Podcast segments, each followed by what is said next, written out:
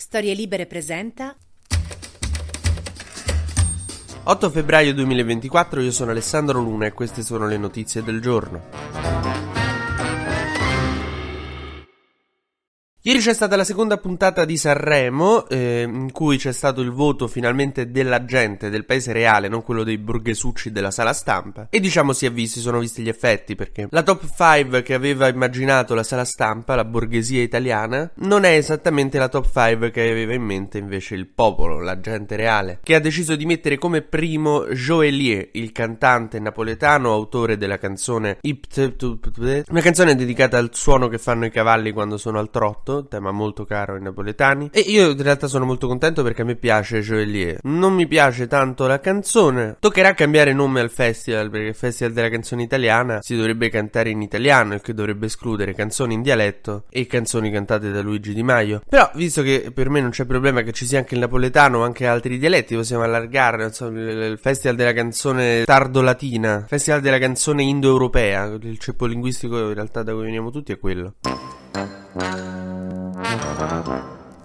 Ma parliamo della vera cosa di cui vogliamo tutti quanti parlare, cioè del ballo del qua qua con John Travolta, la star internazionale. Io veramente ho una pena per le star internazionali che vengono a Sanremo. Perché ogni volta c'è questa atmosfera come se avesse, non so, se alla Sapienza, all'Università Sapienza di Roma, gli studenti invitassero Romano Prodi e Gianfranco Fini, che quindi vanno lì convinti di dover fare un dibattito magari sulla politica. Invece gli studenti non gli avevano detto che si tratta in realtà di una sfida di sumo, per cui gli fanno indossare i mutandoni e devono prendersi a pancia. Cioè, sono proprio di un fuori luogo. Poi con Amadeus e, Fiore, Amadeus e Fiorello, quando si mettono a fare le gag, è una cosa brutta, posso dire, perché, cioè, io non posso non vederla, io devo vederla e devo, cioè, nel senso, le amo queste cose, in realtà. Io adoro il trash, adoro il cringe, tutto questo. Ora, non so se a voi capitava da bambini, che c'era, non lo so, una cena a casa con anche altri figli di amici e quindi a un certo punto, dopo la cena, facevate la canzone o la recita, no? Tutti noi bambini e i genitori ci dovevano guardare che facevamo, che ne so, il Re Leone, malissimo. Ecco, guardare Amadeus Amadeus e Fiorello fare queste cose è come se quella roba alle scene la facessero i nostri genitori adesso. Hakuna Matata, papà smettila.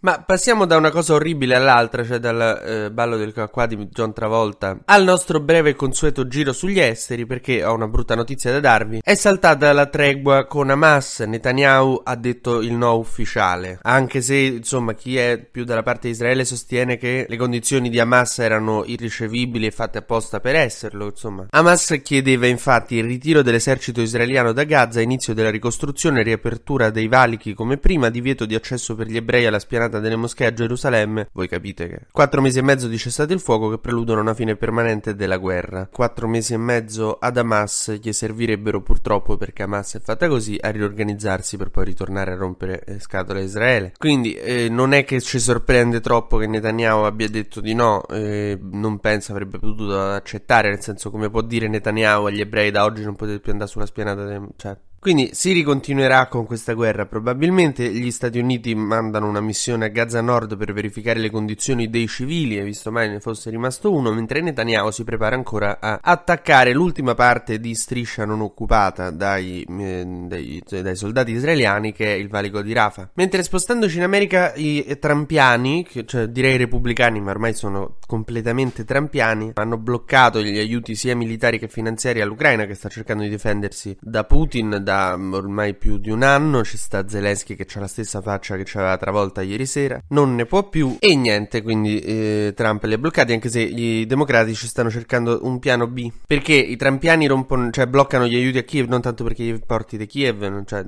per loro la geografia, come sapete, non è una cosa molto importante. Però vogliono un piano più duro sull'immigrazione. Allora i democratici hanno pensato di togliere tutto ciò che riguarda dall'immigrazione dal pacchetto di aiuti finanziari a Kiev. Così che il veto in teoria dovrebbe saltare, anche se probabilmente non non funzionerà.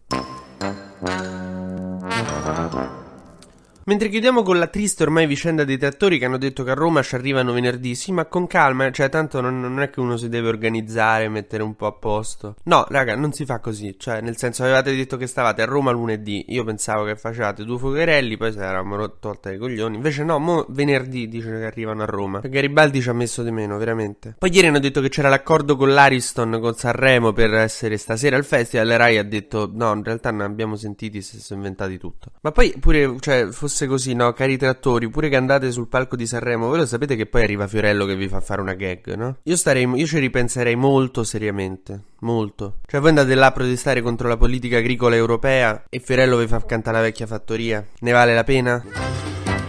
TG Luna torna domani mattina, sempre tra le 12 e le 13, su storielibere.fm.